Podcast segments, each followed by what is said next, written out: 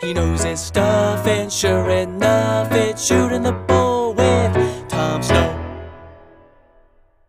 In today's episode, we are going to be looking at the Scottish War of Independence. For those of you who are familiar with the movie Braveheart starring Mel Gibson, you probably are familiar with the Scottish War of Independence.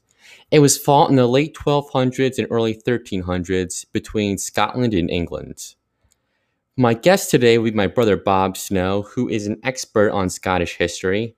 So, without further ado, let's get into the podcast.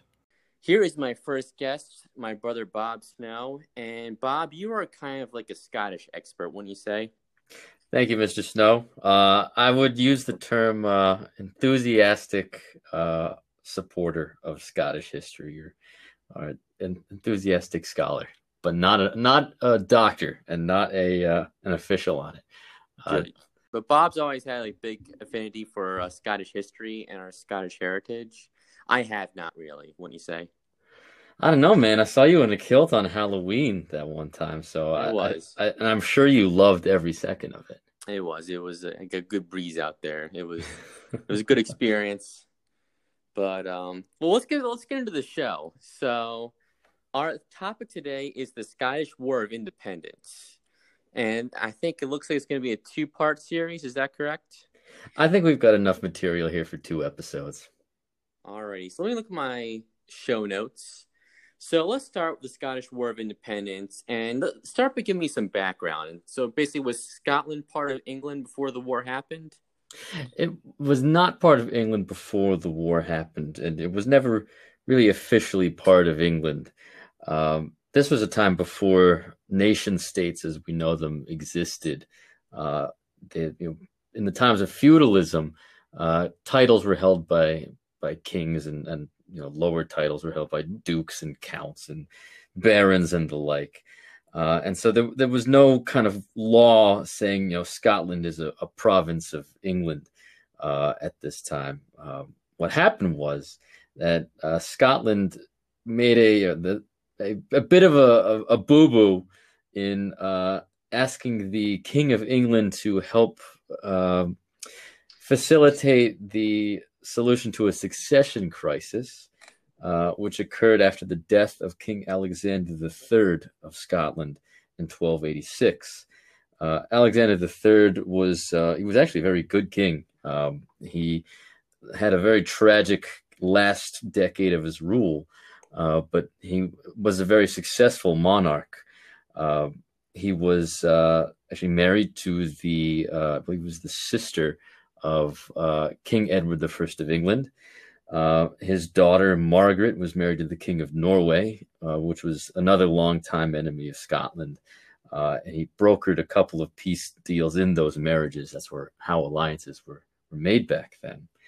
Uh, but when he was uh, in his 40s, he lost both of his sons to illness Alexander the younger and David and his own daughter, Margaret, who was married to Eric of Norway, also died in childbirth, uh, leaving him a widower and essentially childless. And so uh, he set out to marry again, and he did marry again uh, to a, a, French woman. I, f- I forget her name, but uh, it, her... we'll, we'll add to the podcast notes. Well, added the podcast notes. Okay, yeah, no worries. Uh, so he, he, he did marry again, uh, and he was uh, on his way after a, a, long meeting to visit her uh, when he got essentially caught up in a storm and was thrown off uh, his horse and off a cliff to his death, uh, leaving his granddaughter Margaret, the Maid of Norway, essentially the four-year-old Queen of Scotland and she was sent via ship to Scotland, uh, where she promptly died of illness at the age of eight, and uh, essentially left the, the throne completely vacant, uh, with about I believe it was 13 competitors for the throne.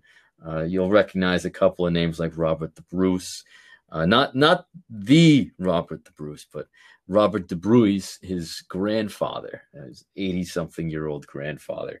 uh, had a legitimate claim to the throne. Uh, you may have heard of John Balliol. We, we'll get to him later. The, I've heard the name.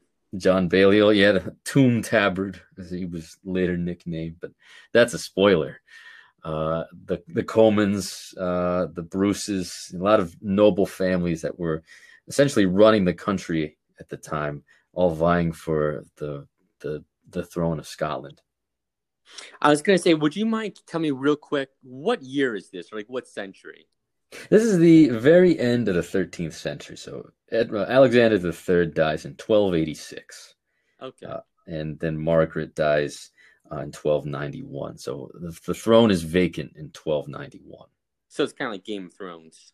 It, it, much of uh, of Game of Thrones is inspired by Scottish history, and uh, this is fans of Game of Thrones will recognize dynastic struggle like this and, and find it interesting. Excellent. So, like, how did Edward Longshanks or Edward the First get involved with involved with Scotland? You mentioned that he, I guess, was put in charge of the succession or choosing a successor or something like that. That's right. He, uh, so Edward the First, uh, later nicknamed Longshanks, uh, Edward the First was one of the most respected and powerful uh, kings in all of Europe uh, at the time. His, I believe, his brother was eventually a Holy Roman Emperor. That's how powerful his family was. The only English Holy Roman Emperor. Um, but this Eddie, on the other hand, was a uh, he was a crusader. He had conquered uh, much of Wales uh, in a series of violent wars. Uh, he had been kind of a thorn in the French side for a long time. In fact, he was Duke of Gast- Gascony in France. Um, and Scotland and the Scottish competitors came to him, uh, recognizing his you know, the, the, international respect and power that he held, and uh, asked him to basically be the mediator for these 13 competitors for the throne. And he, the, he was not a good choice in hindsight, but at the time it was pretty obvious that he should be involved. He was actually related to Alexander III. Uh, he actually had uh, you know dynastic ties to the the Dunkeld dynasty that uh, that Alexander III was part of. I was gonna ask. So I, you mentioned he conquered most of Wales. Was he someone who was trying to like unify, maybe maybe not unify, conquer all of the British Isles as part of his kingdom? Is that kind yeah. of on his agenda? that was probably not his original intent, but as soon as he saw the opportunity, the idea of uniting Great Britain, uh, the island Great Britain, uh, you know, kind of just fell in his lap. And the opportunity was at the time, it seemed it was there for the taking. Uh, it looked like an easy win for Edward.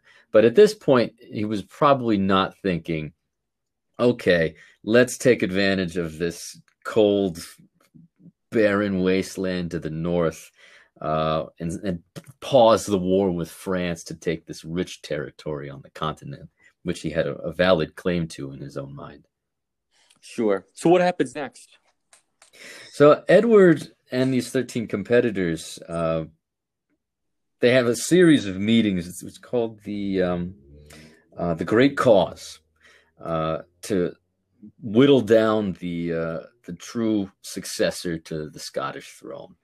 Uh, like uh, like I said, it started at about know I think it was thirteen, it was uh, between eleven and thirteen competitors, and they had a series of meetings between England and Scotland, mostly in England, uh, as kind of a, show of authority, uh, which was much to the chagrin of, of, the Scottish nobles. But he did he did bow and, and have a few meetings in Scotland to help uh, whittle it down. And it came down to two. It came down to John Balliol, uh, himself a, descendant of, um, of, Norman French nobility in Picardy, and Robert the Bruce, uh, or we'll call him Robert Bruce uh, in his more famous name, the grandfather of the the more famous Robert the Bruce. There are a long line of Robert Bruces, uh, but this is uh, Grandpa Bruce, and Papa Bruce. We'll call him Papa Bruce. uh, and it was decided that Papa Bruce did not have the stronger claim. John Balliol had the stronger claim, and it and even some of Bruce's own selected arbiters agreed. Uh, it, it, was not meant to be uh, selecting the weaker of the two. In fact, uh, Robert Bruce was, you know, Grandpa Papa Bruce was famously, uh, you know, a friend and ally of, of Edward the First of England. Um, so he was probably not considered the uh, the stronger of the two. Um, and Balliol who gets a really bad rep in uh, in hindsight. Uh, was basically made king uh, of Scotland by Edward and the the Scottish nobles. The Scottish nobles chose, and Edward agreed to it. Um, and um, and so John Balliol is now uh, king of Scotland. And that's the end of the story, right? Nope. It's nope. this is where things get pretty bad if you're uh, if you're Scottish. Uh, they're pretty fun if you're a, a, fan of Edward the First of England, who, in his you know in his own way, uh, was a great king. He was very effective. He was uh, well liked by his people you know, through most of his reign. Um, he was uh, you know, a tall, strong, handsome kind of king that you want to be ruling your country. He was de- devoted to his wife, um, uh, the, the Castilian noblewoman, uh, which was, you know, you expect today, but in a time where uh, marriages were made in, in pursuit of political and military alliances, it, you know, it looks good for Edward. Sure. But this gonna, is, oh, go right ahead. I was going to say, like, I, am a Revolutionary War expert. Um, a lot of the praise you just gave to King Edward, you can probably give to King George III as well.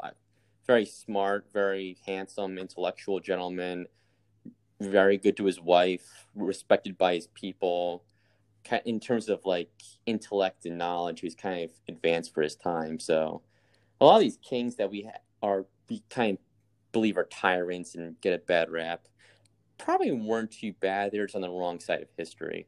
Exactly. I know, you know, Edward and George III both had their flaws. They, oh they yeah, they did wage some some wars and uh, put down, or in case of George, lose some rebellions.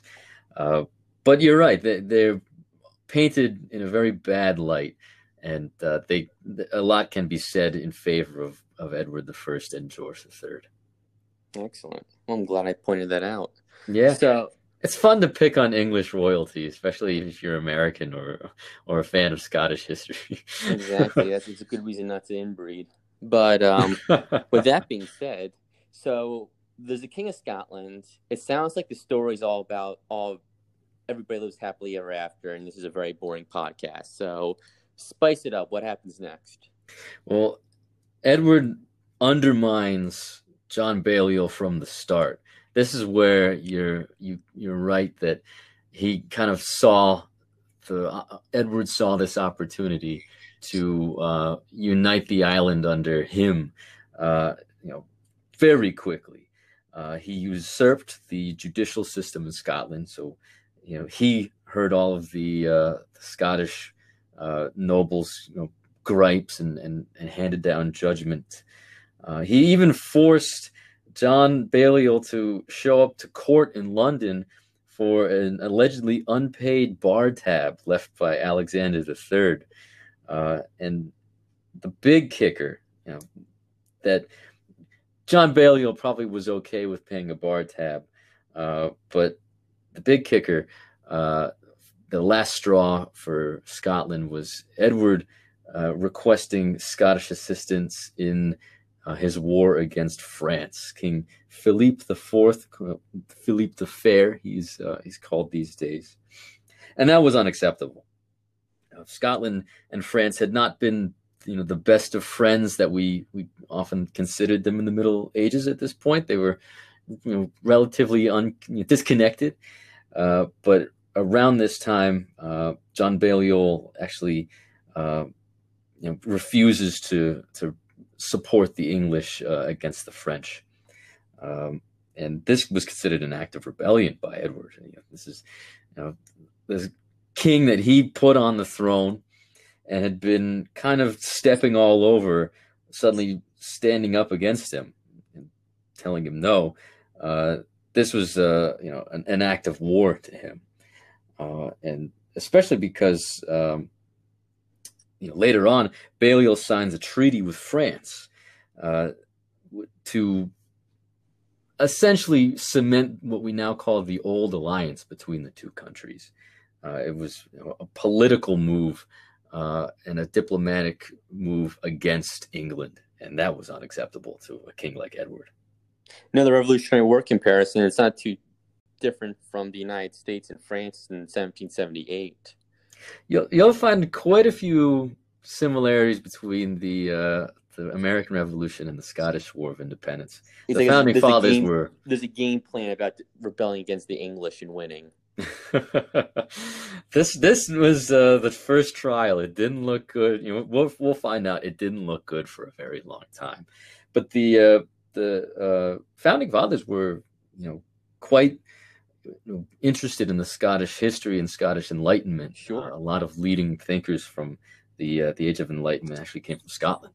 Was John Locke Scottish? John Locke was English, but John Smith was Scottish, the founder okay. of, uh, of market economics.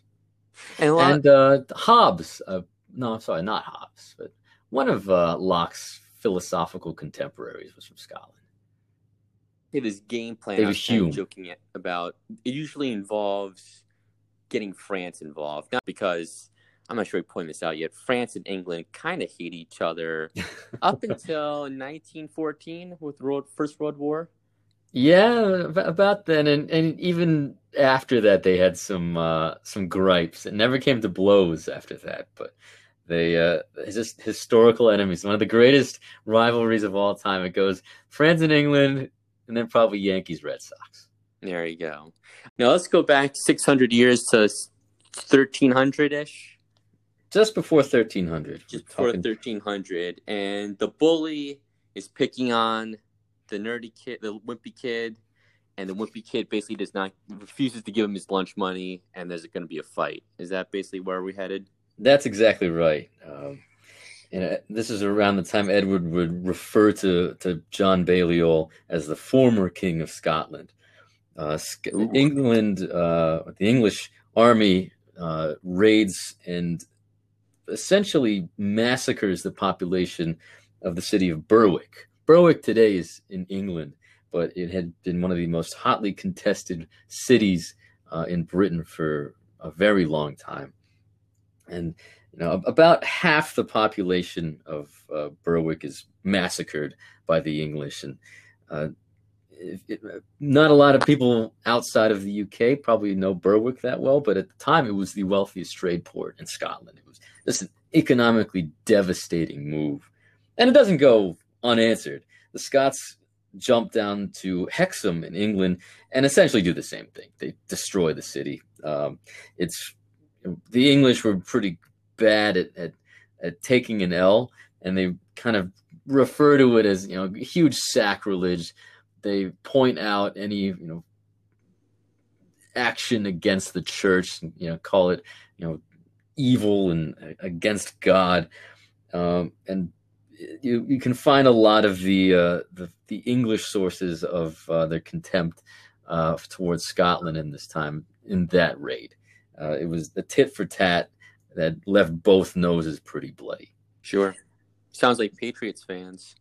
Yeah, that that that is uh, that is that's pretty accurate.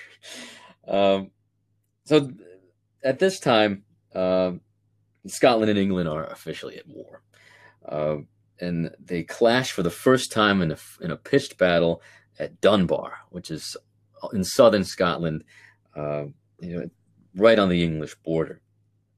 And John Balliol leads the army of Scotland, and uh, Jean de Warenne, a famous uh, Norman knight at the time, or Norman English. Uh, it's pretty safe to call them English at this point, but you'll occasionally hear the uh, the English uh, at this time referred to as Norman English. Uh, this was still only a couple of centuries after the Norman conquest, and You know, the English courts still spoke French, as did the Scottish. But I digress. Sure, that's another D- podcast. That's for another podcast. That's for William the Conqueror.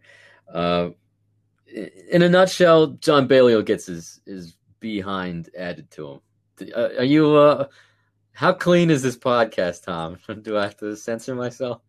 Um, yeah, I think for for now, I mean, if, if you say a bad word by accident, I can edit it out. But um, yeah, let's let's keep it let's keep it kitty friendly.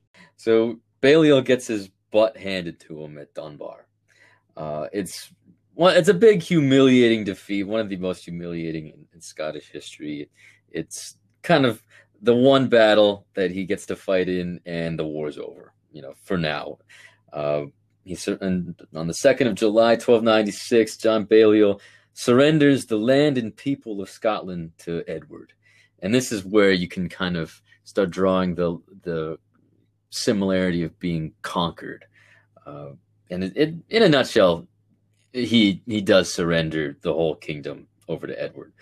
Uh, on the eighth of July, he formally resigns his kingdom, uh, and he gets the nickname Toom Tabard, which means empty tabard or or, or empty coat, um, because the uh, the royal sigil, the, the royal symbol of Scotland, is, is ripped from him uh, physically uh, and you know, kind of metaphorically.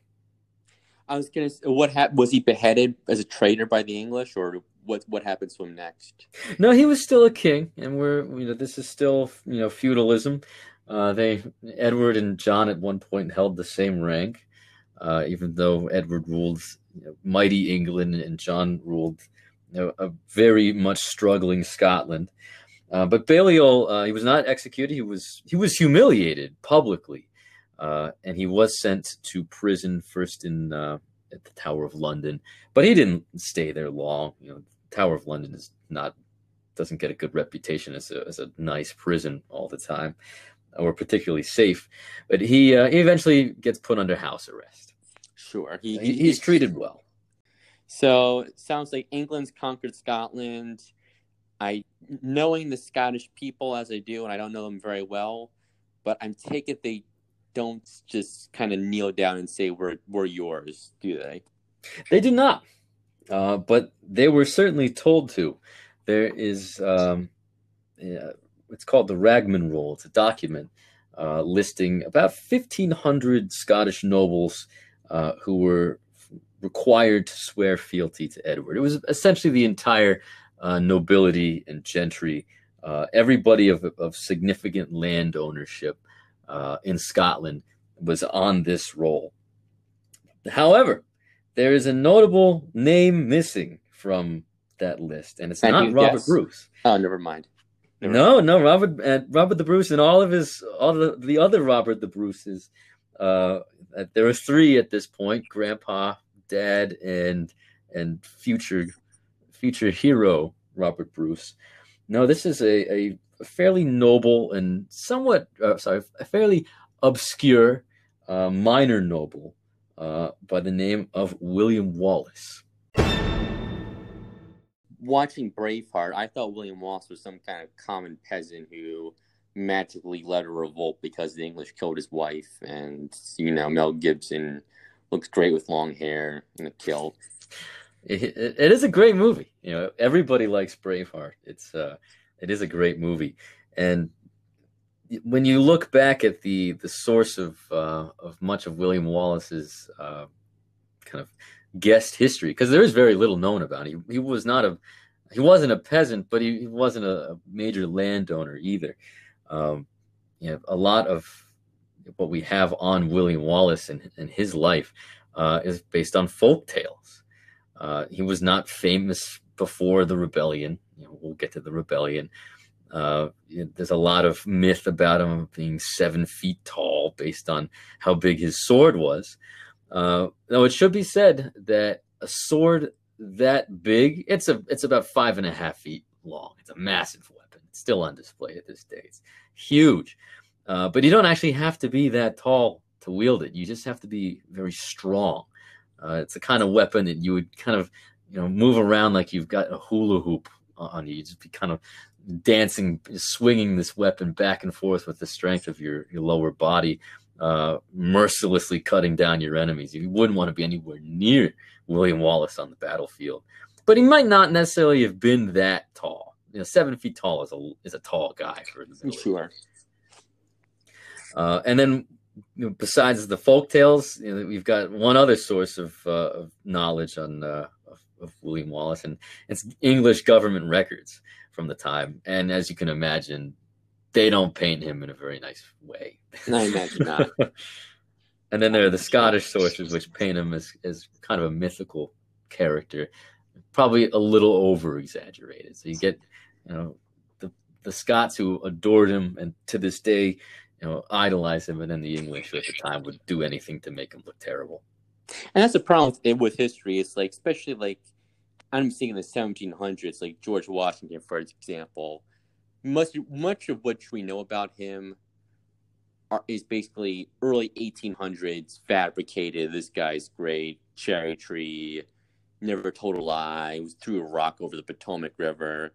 But I think 1700s, you get enough primary sources where you can say, ah, he was also a slave owner. He did a couple of things here. Maybe he might have had a girlfriend when he was married to Martha. But I guess William Wallace, you don't have that luxury. No, there, there, there isn't. And you know, there are certainly tales, you know, to back up his, uh, you know, kind of infallibility. Um, and a, big source of confusion and, and, and, kind of the missing piece of of uh, the Scottish you know nobility and what was going on in Scotland at the time, uh, which may have had some more information on Wallace, uh, was lost after uh, Edward sealed the deal and and essentially made himself you know owner of Scotland. He had all of the uh, the lists and texts and uh, and documents in in Scotland uh, sent to England. He wasn't trying to, most likely, was not trying to erase the you know the history of Scotland. But he, as a, a, king would, he'd want to you know chronicle, um, or record everything uh, in the country to get an idea of what he was owed and, and what he had at his disposal. But the ship that was carrying all of this information sank. So there's there's very little information on you know on medieval Scotland, you know, and, and its people and its important characters. Uh, you know before the 1300s because a lot of the the knights or the uh, the chroniclers of Scotland had to start from scratch uh, after this uh, this huge loss of information. It's, it's pretty devastating if you like me and you you try to look up you know pieces of Scottish history and, and noble families and there's just nothing. Sure. Well, it gives Mel Gibson a, a nice broad canvas to work with. That's true.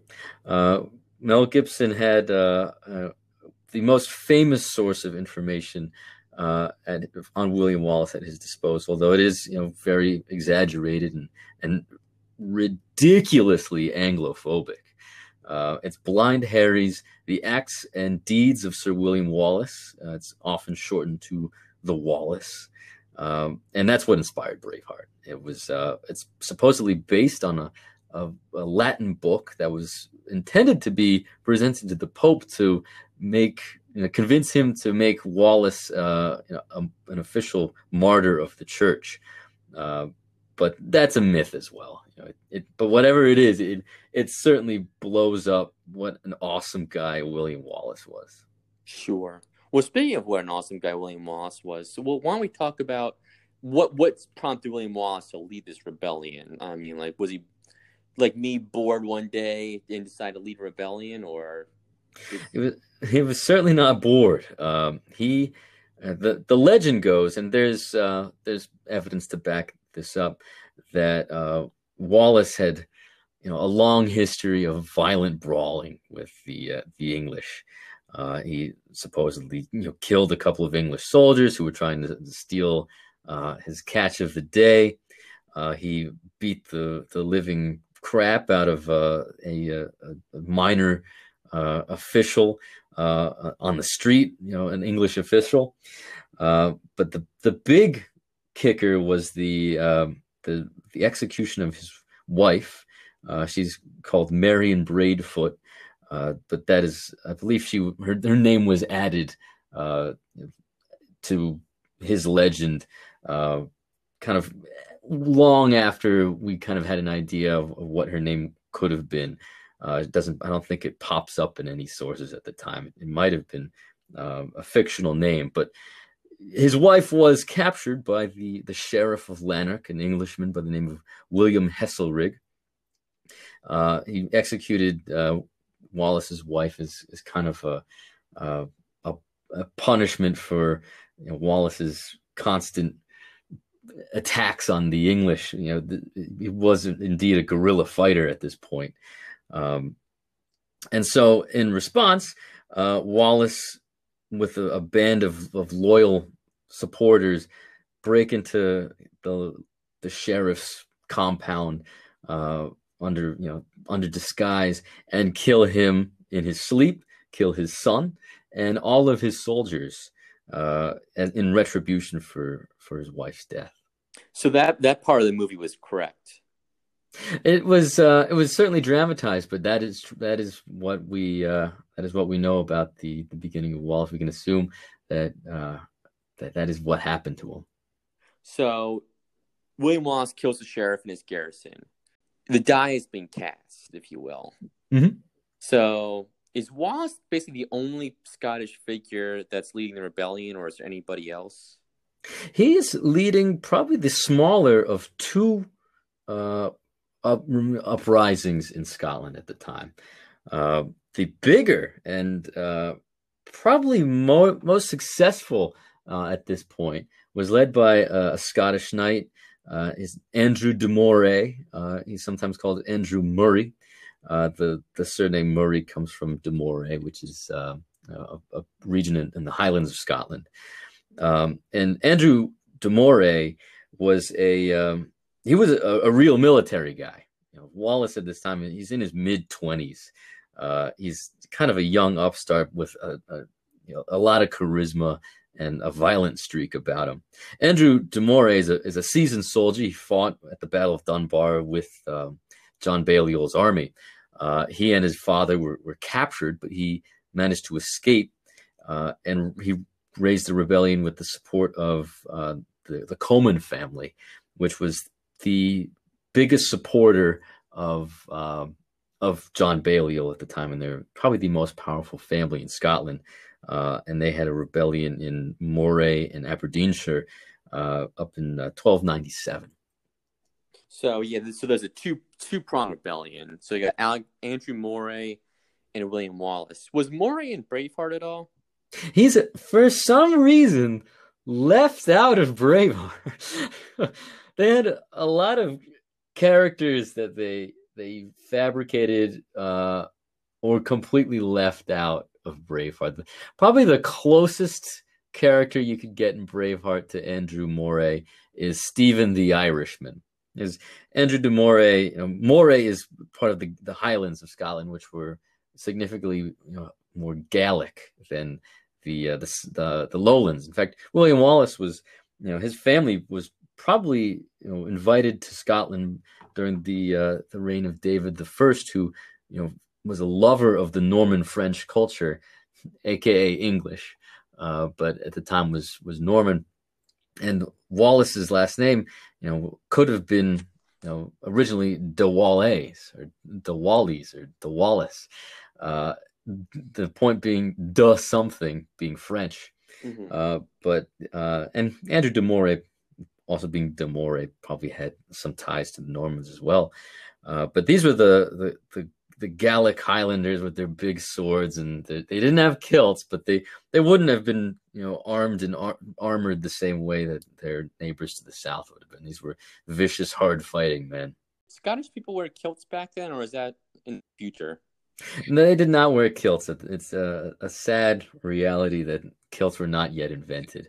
Uh, they would have been wearing uh, on the battlefield something very similar, but, but that we have sources that are much lower quality uh, to the English. Uh, but they would have been dressed in mail and leather armor and skull caps. If you've ever seen uh, Outlaw King, it's a much more historically accurate uh, portrayal of, of English and Scottish soldiers at the time Mel Gibson's not a historian. He's not, and neither is Randall Wallace. Uh, who I think was the the creator or the writer. We don't, we don't we don't want to pick on Braveheart too much. It is a great movie, sure. uh, but it is uh, vilified by historians. William Wallace kills a sheriff, and what's his next move from there? So he unites his small force with uh, Andrew de Moray's force in Perth uh, towards the the the second half of the year in 12, uh, 1297. Um, and they are under the impression, and they've received uh, word that the English are coming to to put down this little rebellion. The English uh, king Edward I, as we've been talking about him, uh, sends a, a, a sizable army. It's not the the might of England by any means, uh, but it's a good you know ten thousand men, uh, mostly foot soldiers, but includes two hundred uh, knights and men at arms, the, the, real professionals. Um, and by contrast, Wallace and uh, De Moray have about 8,000, uh, but notably almost all infantry and about 36 uh, professional cavalry soldiers uh, at the battlefield or, or, in their army. And so they unite at Perth and move south to Stirling, which is the gateway to the Highlands uh, of Scotland. If you look at a map of Scotland, there's a, a, a large, you know, bigger than a river. It's called the For- the Firth of Forth, and it cuts right through uh, Scotland. There's even a canal connecting it to uh, the Firth of Clyde, but that wasn't built until way later. But essentially, Stirling is the gateway to most of Scotland. I was going to say, listeners, if you're out there, if you're not driving or not busy, Google a, a map of Scotland Oh, I agree. Uh, you'll recognize, you know, a lot the places that have been mentioned. Berwick will certainly be on the map, though it'll be in England in, in this. If you're looking at a modern map, Moray, I believe, is still the official name of uh, that kind of. I want to. I don't want to call it a state, but the the the the the the, the local region of Scotland. Uh, you know, up in the north is, I believe, is still called Moray or Moray, sure, uh, and Stirling will certainly be on there. you know, right, kind of right smack in the, the middle of the uh, the Firth of Forth and the Firth of Clyde. It's uh, it's a, a very strategic location in Scotland. Yeah, I, I think for now on, like before I start my podcast, I'm going to say, all right, listeners, Google a map of this or that. As long as you're not driving. If you're driving, just you got to follow along and do the best you can. Multitasking. No, don't do it. don't do that. we're not. We're not going to condone that on the podcast. yeah, please don't. We're not. We don't allow swearing. We don't. We don't. We're not going to do that. so Moray and Wallace unite, and they have eight thousand against ten thousand. And one thing, inside to cut you off again. Back then, those are pretty big armies, right? Oh yeah. Um, you know, like I said, it wasn't all of England, but it was a sizable chunk of Scotland. Scotland is, does not have a huge population, never did, and at this time, eight thousand is, is, a sizable chunk of men. The, these hundred thousand men armies, we don't see them in Europe until the Napoleonic Wars. Probably, uh, yeah, Napoleonic Wars are probably the, the, the height of, of you know the, the, beginning of the first uh, grand armies in Europe. There were probably some big battles fought in the Seven Years' War and Spanish succession and, and that time period. But you know, 18th century, 19th century was where you see the big armies. Sure, I know in the Civil War, the Battle of Bull Run, both sides had like 35,000 men. And at the time, that was absurdly huge. And the Revolutionary War, again, 10 and 8,000 were big armies. So even in like early 1800s, that's still pretty big. I know by by the Civil War is the first war in America. You see these huge armies. Revolutionary War, War of 1812, both sides have a few thousand men. Oh, yeah. So, sorry, I, I kind of digressed there. You can continue. I can, I can tell what your passion is. exactly. I'm, I'm, I'm more of American military history. You're more British European history. So it's September 11th. Uh, it's not a great day to be English uh, at Stirling. Um, September 11th is uh, the day that the English army arrives at Stirling Bridge. and their c- commander is we've mentioned him already. He's John de Warren, but he he's an old fella, and he's assisted by the uh, appointed treasurer of Scotland, Hugh de Cressingham. Uh, he's this famously fat and and and at this point he's pretty w- widely hated in Scotland. Uh, he's just this uh, awful guy, um, and uh, de Cressingham, uh, the treasurer, who the fat treasurer, uh, convinces John de Warren to you know lead his army you know over the bridge and attack the the Scottish army, which they uh, they had just sighted, kind of watching them from the the other side. And so, one thing you should know about Stirling Bridge, the, the original Stirling Bridge, it's very long and it's very thin. Uh, and so, most of the English army has to cross. You know, I think it's you know they can only fit maybe two horses abreast at a time, so it's a long column going across the bridge. And Moray and Wallace can't believe their luck. They they're just looking at you know the English just walking right into a trap, and the English must have at least had some idea that they were doing this, but you know, orders are orders. And so, about half the English army, you know, called five thousand men, I believe all of the knights, you know, are over. Uh, the, they make it over to the bridge, and this is when Wallace and Moray just sound a general charge. It's it's a field day. They come running down the hills with with uh, mostly armed with spears, and they it's just a slaughter. They have a a, a field day massacring the the English army, uh, and it's a good army. That's a, a well seasoned army. Um, the uh, Cressingham, the the treasurer, uh, kind of realizes that you know he's he's gonna die. Uh, so he famously, you know, rides into the, you know, headfirst into the Scottish, who, you know, legend goes tore him literally to shreds and used his, he gave him a, a piece of his skin to William Wallace to decorate his sword. But that's kind of a morbid, uh, a morbid legend. Don't, we don't know if it's true. Um, I hope not.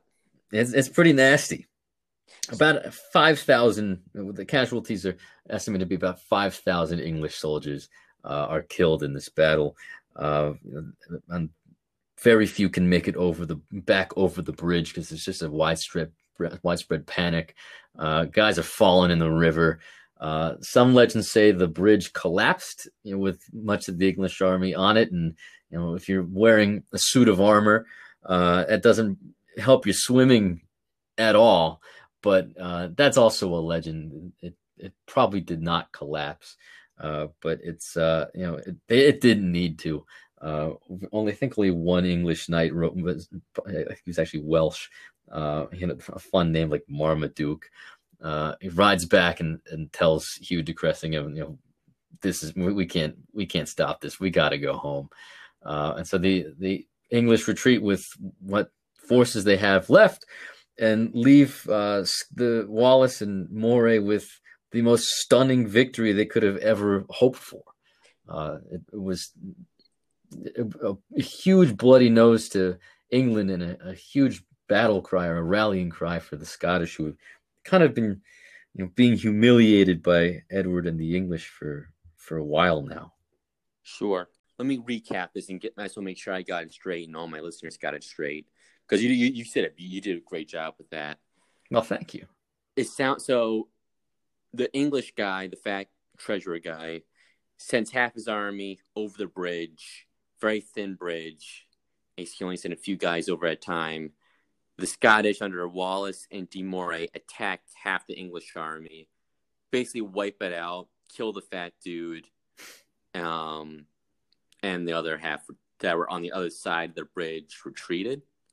Essentially, did they? Take... The the um the uh, Scots actually started crossing the bridge, uh, and I, there there was um, there's some stories saying that the uh, the English tried to burn down the bridge uh, to prevent them from counterattacking, but uh, it wasn't a, a, huge counter move that would have, you know, they wouldn't have slaughtered the entire English army. They wouldn't have the opportunity to cross the bridge and put themselves in the same position the English did. But but you're right. The uh, you know half the English make it to the other side of the bridge and don't make it to don't make it home. Did was there such thing as like taking prisoners of war back then? It was not common for to take a uh, uh, a foot soldier prisoner in the heat of battle. Uh, and, and noblemen definitely would have been captured. Uh, Hugh de Cressingham didn't have that luxury uh, when he was uh, when he was on the battlefield. Uh, but um, prisoners were. This was a, a, very different time in warfare. Uh, prisoners probably would have been taken, um, and I'm sure at least a couple were taken at Stirling Bridge. But it, it was a brutal hand-to-hand fight. It, it, it was uh, it was a massacre. Ouch. It sounds like it. Yeah, so, medieval combat was not pretty. But um, one thing that needs to be kind of pointed out is you'll see the. We're gonna go back to Braveheart. Sure, but uh, that, I, I, was meant to point that out. Go ahead. You, you'll probably notice that there was no bridge at the Battle of Stirling Bridge uh, in Braveheart. In reality, they probably just didn't have a, the budget for the bridge.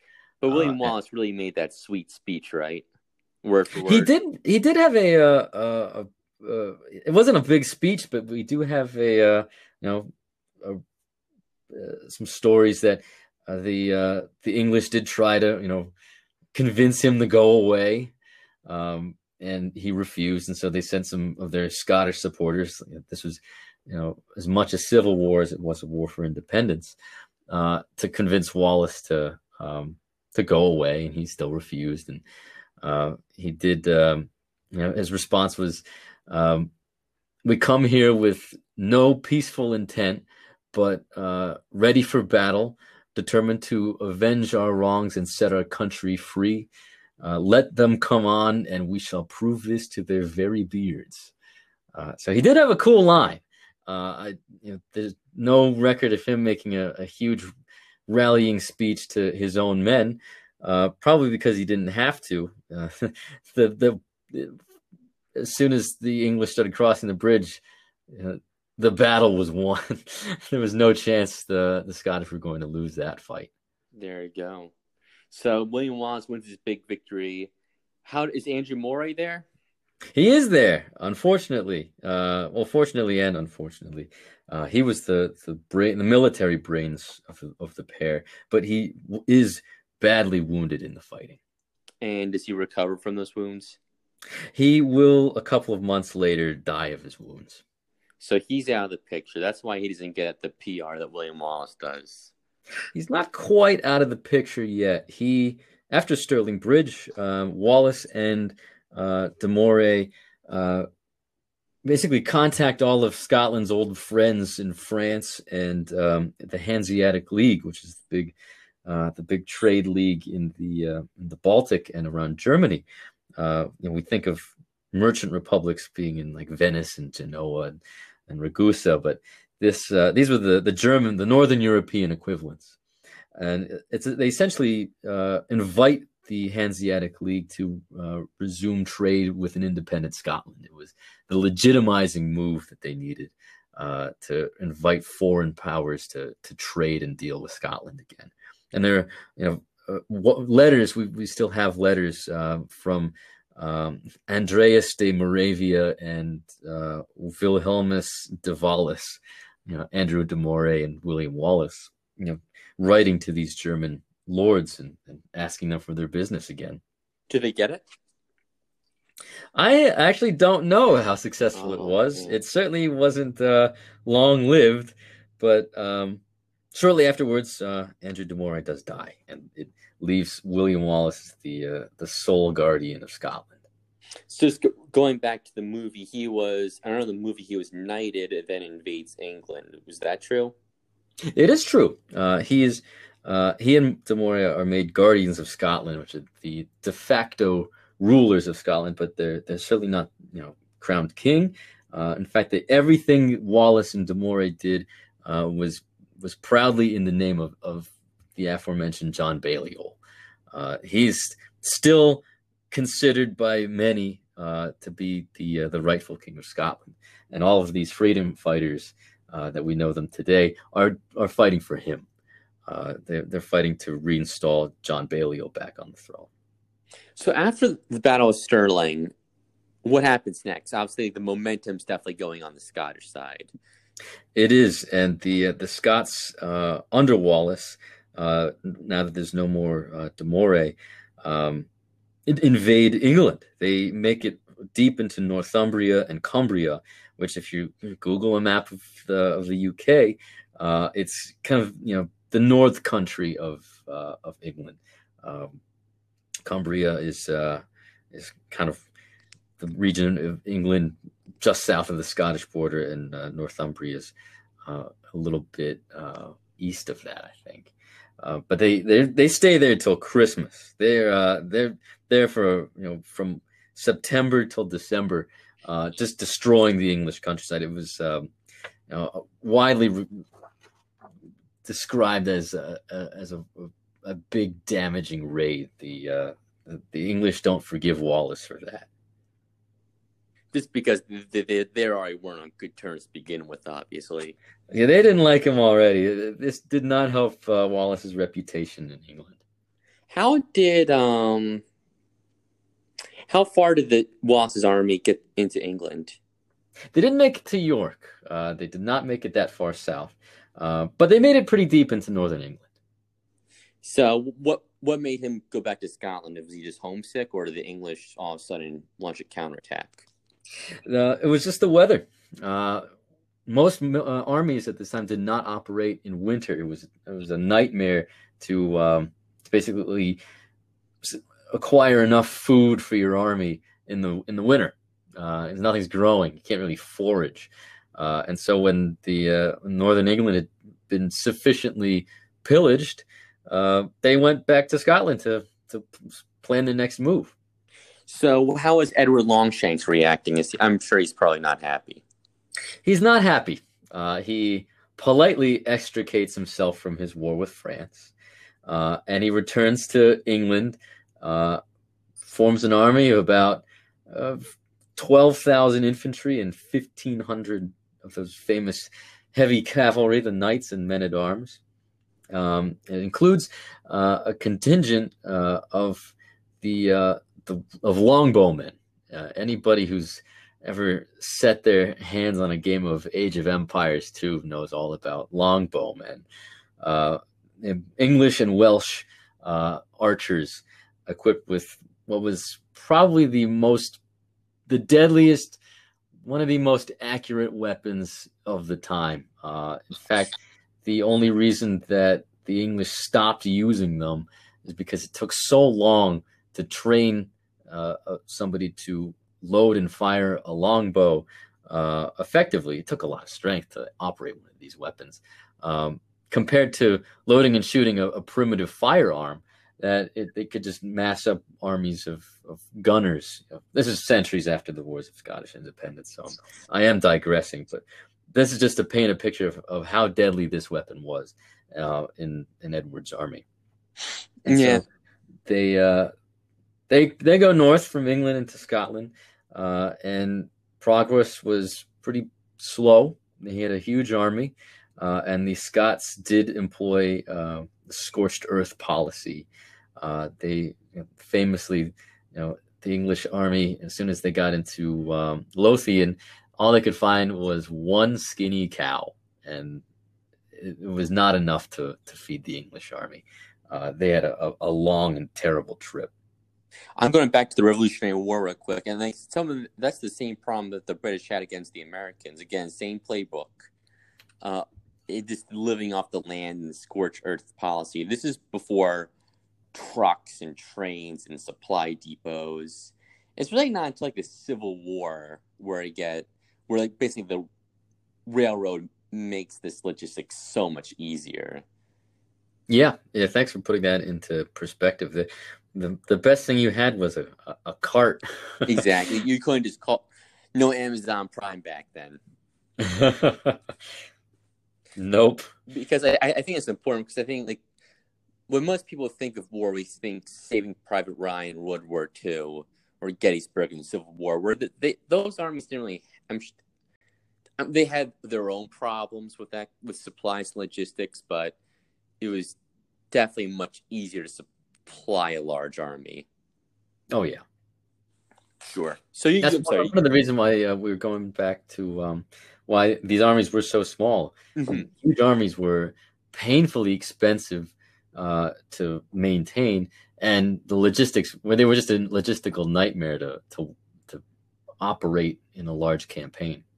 And Edward was probably the, one of the few guys in the time period up to the task, himself being a great military commander. Uh, that was why he was able to muster 12,000 well, footmen and 1,500 knights uh, in, a, in a year and then march to Scotland uh, in six months. So, Edward's army, they arrive, thanks to him being the logistic master, they arrive in England with 12,000 troops. Does William Wallace just kind of give up and go home? No, he does not. He actually uh, he's in a good mood.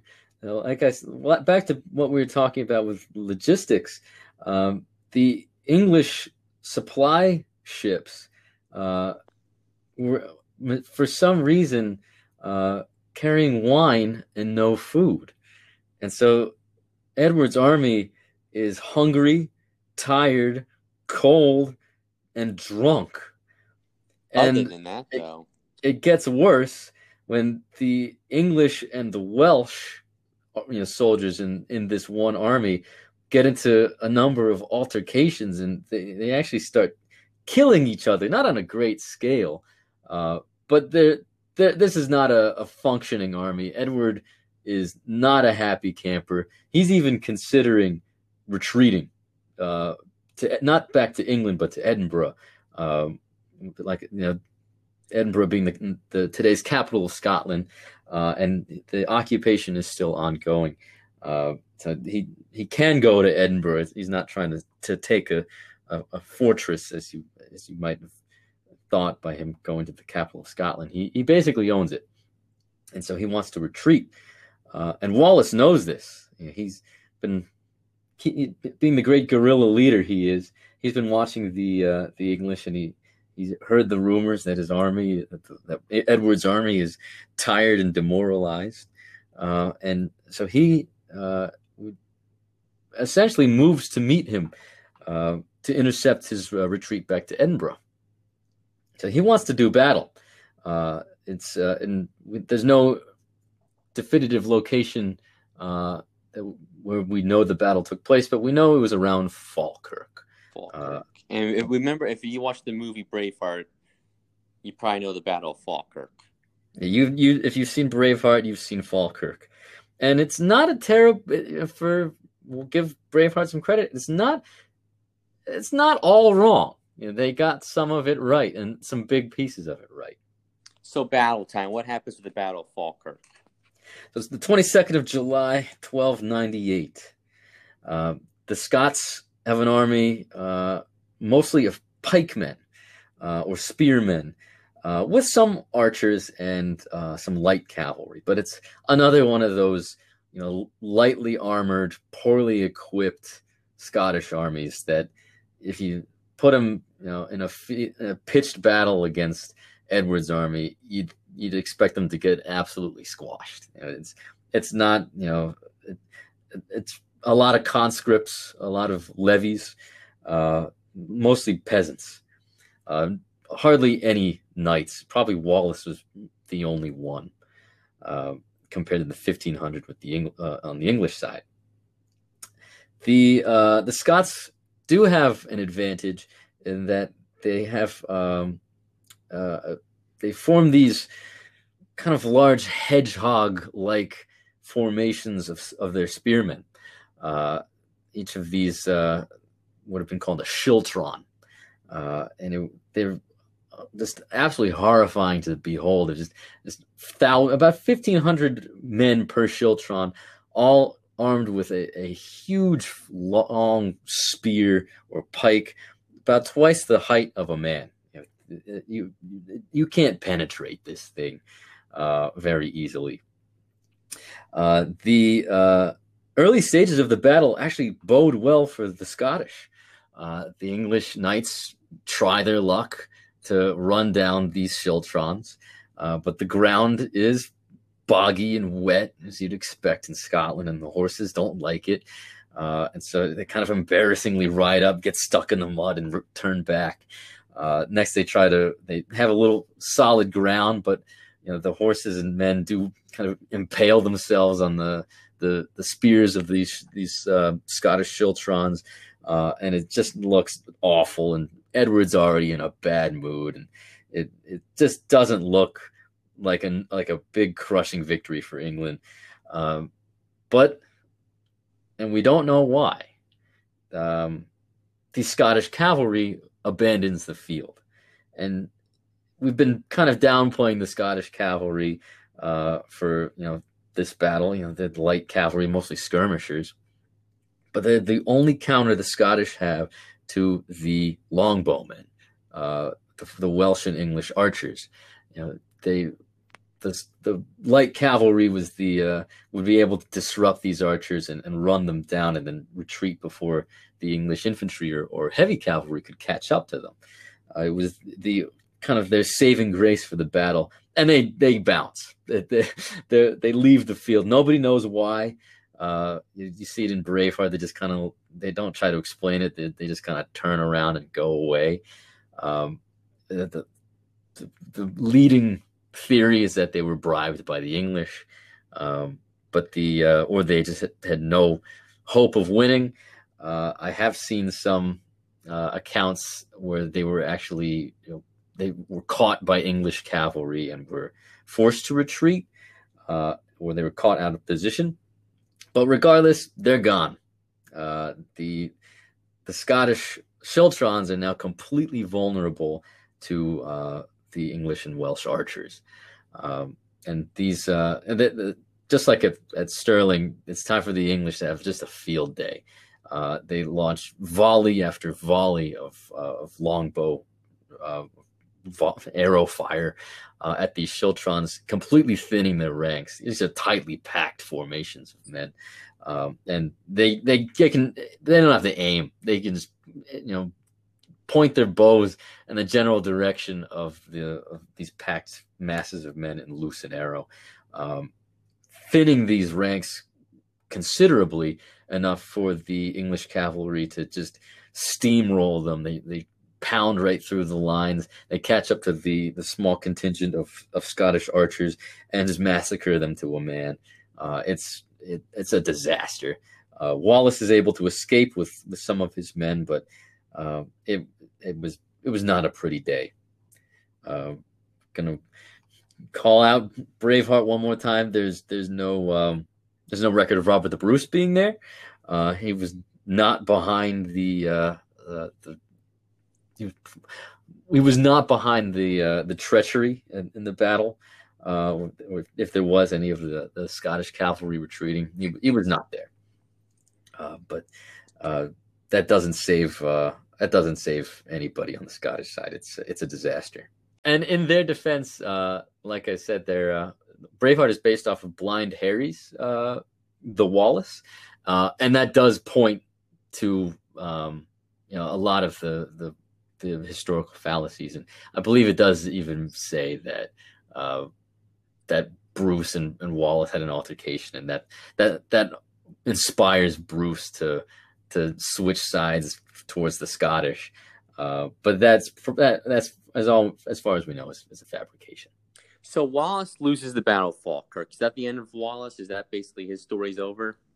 It's the end of his military career as we know it. Um, he is uh, he doesn't get erased from history. He's not you know he doesn't quit.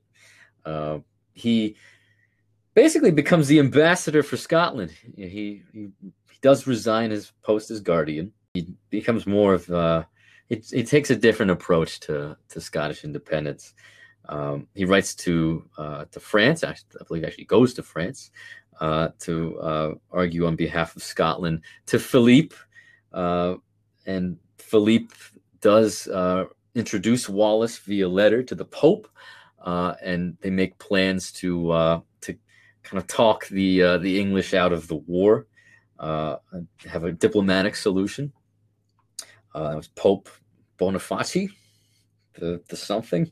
Uh, my Latin's not very good, so I'm going to call him Boniface, uh, Boniface the Seventh, uh, to intervene on behalf of King John Balliol. We'll keep using his name. It's, they're not trying to install William Wallace on the throne. Uh, they're not trying to put anybody new on the throne. They want to put bring back John Balliol. Uh, and this is around uh, the time that Robert the Bruce does. Uh, young Robert Bruce uh, defects to the English. Uh, his grandpa dies. Uh, his, I think his father dies around this time, and his only hope of of having any, you know, power in Scotland is with the English. Gotcha. Power, power always wins. Power always wins, and I, I probably should have uh, included you know this earlier in the podcast. Um, the reason you know Bruce is kind of um, flipping back and forth between Scotland and England, and he's, he's kind of Braveheart kind of gave him that that legacy, is that John Balliol absolutely hated him and his whole family, and the power behind the Balliols, the Comyn family, uh, who were with um, Andrew Moray, uh, also hated him and his family. They were the big the Hatfields and McCoys of the time, were the Bruces and the Comyns and the Bruces and the Balliols. So Bruce is not, you know, any success for Wallace uh, at this time is not looking good for Bruce. Sure, uh, and he so it's that he, he, doesn't like the English. He just wants he thinks he, they'll prove his chances of getting the throne. It, it, he does not want to submit to England, uh, as far as we know. But he his only you know options for getting his claim or even keeping his lands alive with siding with with Edward. And Edward uh, was you know was a friend of his family. You know these you know, families in England and Scotland were closely tied. Uh, you know, up and down the the power that the uh, the power hierarchy pardon me power hierarchy you know, like I said, you know, and, you know, Alexander III was married to uh, a relative of, of, Edward Longshanks, and you know, everybody was cousins. Sure, just like Game of Thrones. Just like Game of Thrones, all of these these noble families have close ties on both sides of the border. So, it sounds like Robert the Bruce is sucking up to Edward Longshanks, and, mm-hmm. and William Wallace is rubbing elbows with the Pope. Mm-hmm. So, does the Pope get involved? Does the King of France get involved? They start. They they uh, the, the first that letter was the first step in um, in foreign intervention on, on behalf of Scotland. There's a problem though. What's the problem? The French army is destroyed by the Flemish in a pitched battle where the Flemish deployed schiltrons of spearmen uh, and uh, utterly destroyed the uh, the French heavy cavalry when they charged them. So the French army's gone. The Pope and the King of France also start bickering, uh, and the Pope is trying to warm up to England uh, and Edward, and he goes as far as to command Scottish bishops to make peace with the English.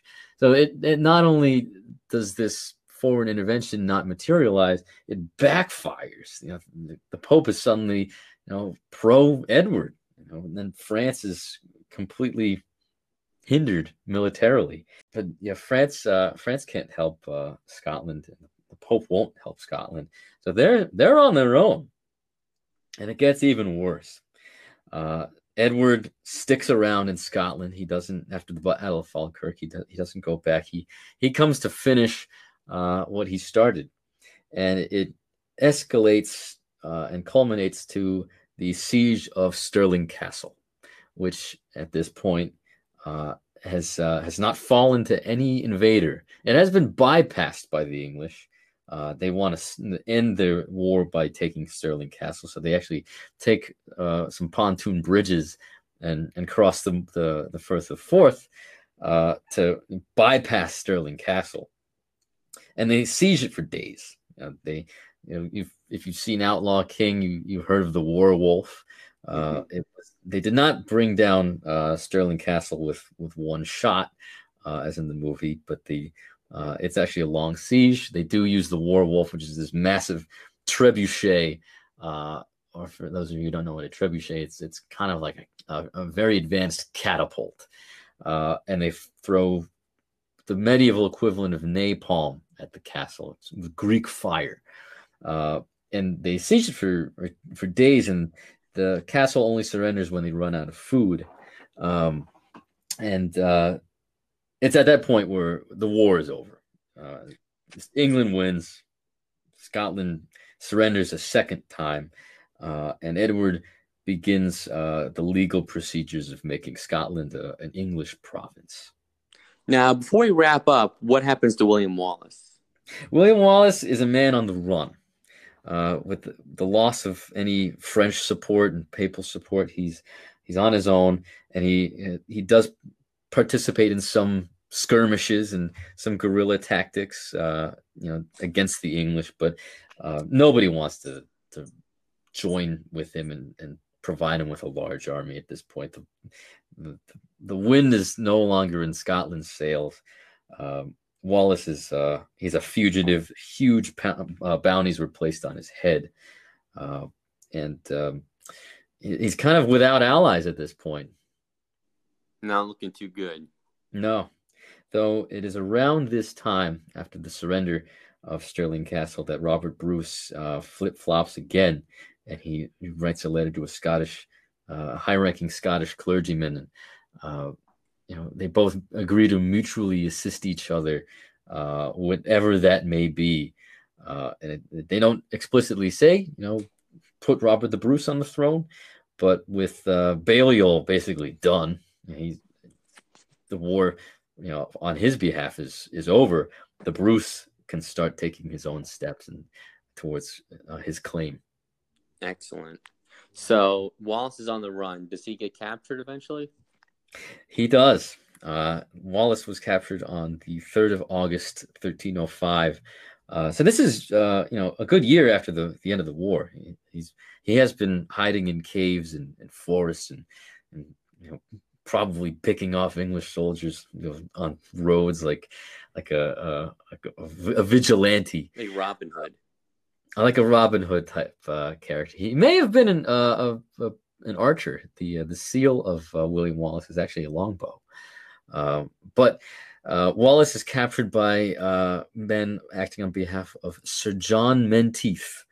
Uh, he is a, a famous, uh, or I should say, infamous traitor to Scotland. He um, he's vilified to this day. He um, he flip flopped a couple times during the course of the of the war with England. Uh, he was fighting for Balliol at the Battle of Dunbar uh, and was captured. Uh, he earned his release from prison by fighting for Edward of England uh, against the French. Uh, after uh, returning to Scotland, he does join the Scottish cause again. and then finally in 1304, after Stirling falls, he submits to Edward again. he is awarded the title Sheriff of Dumbarton.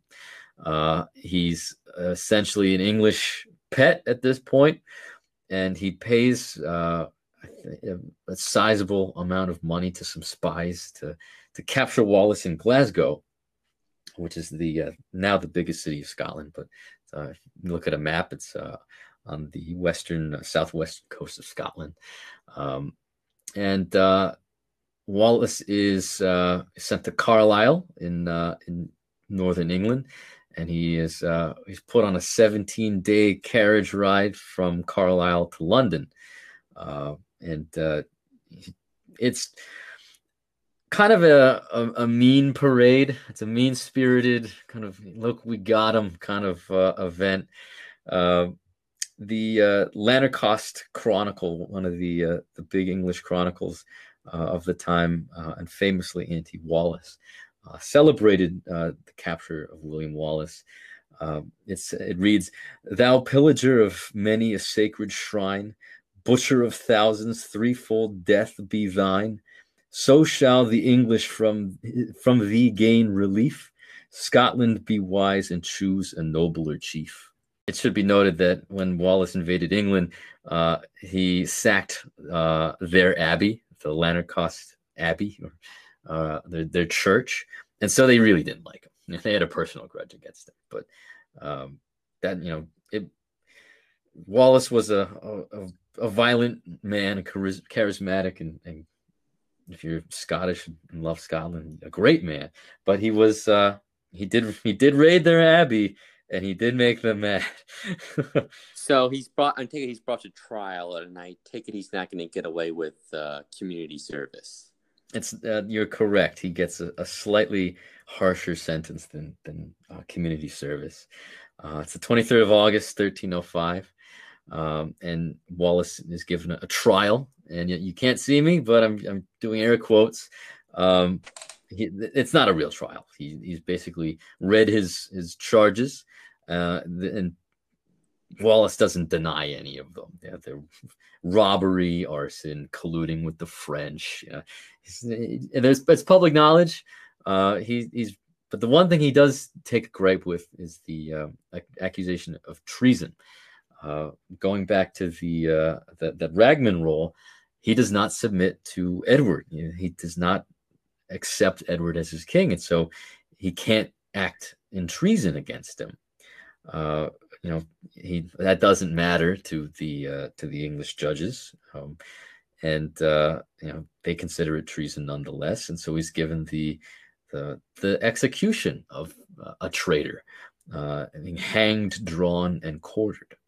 And I guess if you haven't seen Braveheart, hang, drawn, and quarters means they put your arm basically they put each of your arms, each of your legs, tie them up, and they get like a horse to kind of like pull you apart, basically, right? That's the uh the believe it or not, that's the PG version of oh, hanging uh, it, it's it was worse. So the first they the English stripped him naked and dragged him four miles through the city of London. Brakes go on. If you if you're driving with kids, turn this off and listen to it by yourself. Sorry, continue. Yeah, park the car and stick in your headphones. uh, it, this is going to be the uh, the worst part, the, the, most gruesome part of an already gruesome story. Um, so it, he's drawn through the city, uh, dragged behind two horses, uh, before a, a, cheering, you know, angry crowd. They hate Wallace. He's he's, he's a terrorist in their eyes. Uh, it is said that the gallows that they brought him to were unusually tall. Uh, so there is another you know, reference to him being just a big guy. Um, so they had special gallows made for him. And so they, uh, the, hanging, drawing, and quarter. they they hang him by the neck until he's basically half dead. He's, he's almost to complete suffocation, uh, but but still alive. Um, it is I believe the uh, that's the first of the three deaths that the uh, the Lanercost Chronicle kind of prescribes for him. Uh, I believe it's the death of a of a, of a, of a vagabond or a robber. Uh, next, he is drawn, uh, and that is uh, this is the worst part. Uh, cover your ears, uh, everybody who's a little sensitive or queasy or, or squeamish. They they starting at the at, at the stones of Scone, uh, his uh, his genitals, they they carve him uh, up, they disembowel him, uh, they remove his intestines and burn them cere- ceremoniously, uh, and it's at this point where he is dead. He's not. He, that, this is what kills him, uh, and that is the second death prescribed to him by the the, the Lanercost Chronicle, and finally they chop off his head and his arms. Uh, that is the third death, uh, though he is already dead. Uh, and they send his uh, his quarters, uh, his arms and legs to uh, different sites throughout northern Britain as a, as a warning. they're sent to Perth, Stirling, Berwick, and Newcastle upon Tyne. Two of those cities are today in England, and the other two are in Scotland. Uh, and his head is placed on a spike on London Bridge uh, as a as a warning to all who would stand against Edward Longshanks. It's not a good way to go.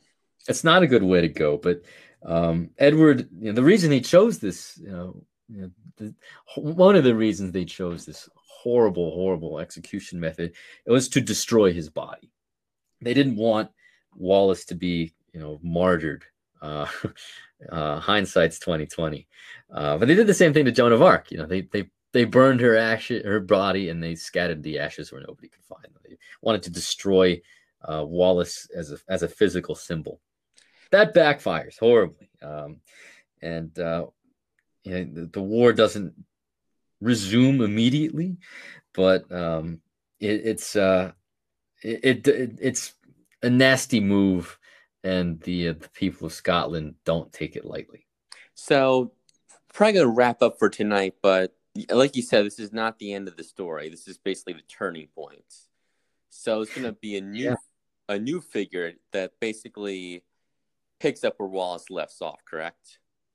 That's correct. Uh, we've mentioned him a couple of times. Uh, most of us know him. Uh, he is Robert Robert Bruce, Robert the Bruce, Robert the Bruce. He's uh, he's the other favorite son of, of Scotland in uh, in this time period and he is in Braveheart. He is in Braveheart, um, and he's painted kind of as he is in uh, in uh, Blind Harry's uh, The Wallace. He's uh, he is a, historically he is a, a gray character. He does uh, he does collude with the English and he does collude with the Scottish, and he's uh, he is out to be king. He he does have a goal, uh, but he is uh, yeah his his turn is next. He's a deal maker. He's a deal maker. He's go. a good deal maker.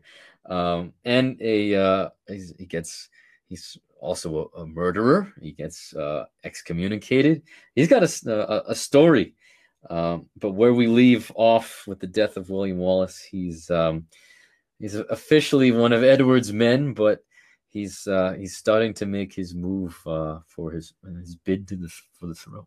Well, Bob, thank you for coming on on the show. Uh, this is a great first episode, and I look forward to seeing, hearing from you whenever next week or the week after that, and we can pick up the story. I like it. Good stuff, man. Oh, always love talking about Scotland. I know you do. I like talking about history, guys. so it's good.